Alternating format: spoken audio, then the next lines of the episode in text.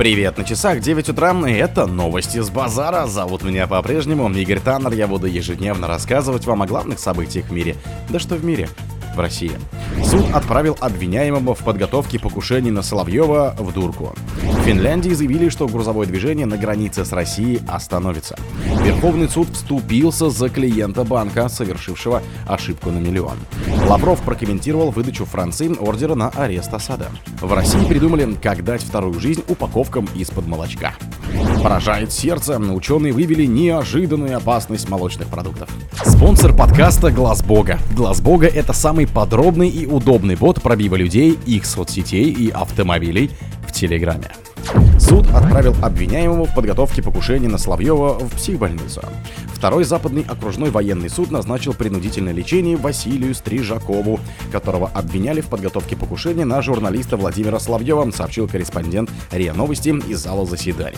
Суд постановил направить обвиняемого на принудительное лечение в медицинскую организацию, оказывающую психиатрическую помощь в условиях стационара с интенсивным наблюдением, гласит решение.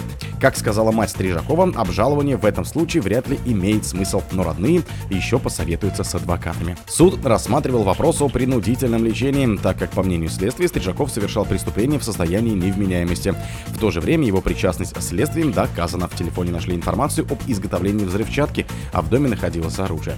Подсудимый себя виновным не считает. Он пояснил, что пустил других фигурантов дела к себе пожить, но преступление не совершал. В Финляндии заявили, что грузовое движение на границе с Россией остановится. Перевозка грузов автотранспортом между Финляндией и Россией практически полностью остановится из-за закрытия основных КПП, сообщил руководитель отдела статистики таможни Финляндии Олли Пека в соцсети X.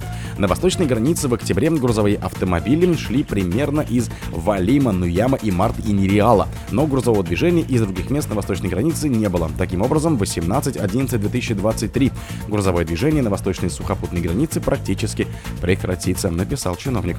Он призвал переправить грузы, следующие автотранспортом через Россию транзитом. Грузовые поезда по-прежнему будут проходить через железнодорожный пункт пропуском Вайникала, уточнил Пентиля. Сегодня правительство Финляндии объявило о закрытии с 18 ноября по 24 февраля 2024 года четырех пунктов пропуска на границе с Россией. Власти страны в последнее время планомерно ужесточали режим пересечения границы. Верховный суд вступился за клиента банка, который совершил ошибку на миллион. Верховный суд постановил пересмотреть дело жительницы Казани, которая из ошибки в номере телефона перевела миллион рублей постороннему человеку и не смогла получить их обратно. Об этом говорится в определении судебной коллегии по гражданским делам. Согласно материалам дела, женщина взяла кредит для ремонта квартиры и через банкомат попыталась перевести миллион рублей рабочему для покупки строительных материалов. Однако она ошиблась при вводе номера телефона и деньги ушли на карту совершенно незнакомого человека. Сбербанк не смог их вернуть. Как пояснили в кредитной организации, после зачисления средств получателю изменить какие-либо реквизиты платежа или отменить операцию технически невозможно.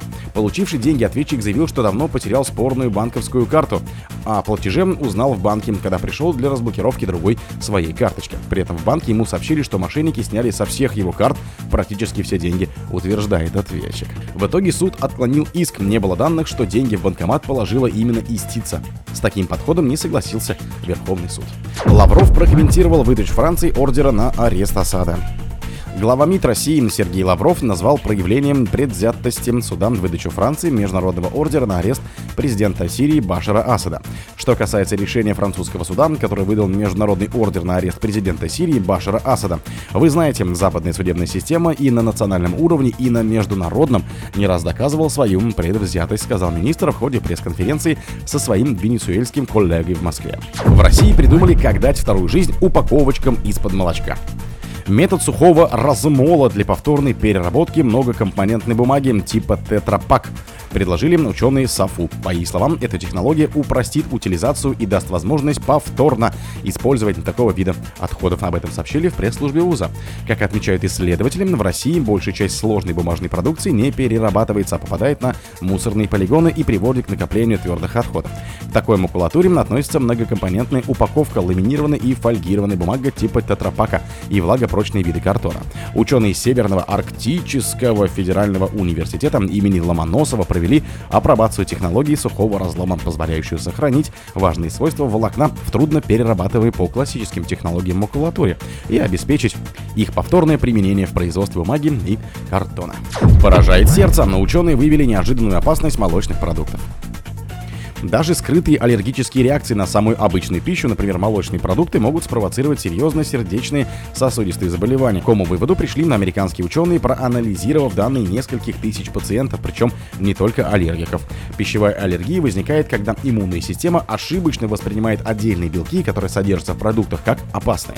Либо из-за того, что иммуноглобулин, важный элемент этой системы, связывается с молекулами пищи, образует воспалительные вещества, в частности гистамин.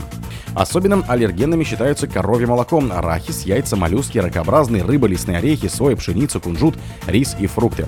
Аллергии на те или иные продукты есть у каждого десятого человека в мире, причем в последние 2-3 года ВОЗ отмечает ухудшение статистики. Особенно в развитых странах. Больше всего страдают дети, но и у взрослых хватает проблем. О других событиях, но в это же время не пропустите. У микрофона был Игорь Таннер. Пока.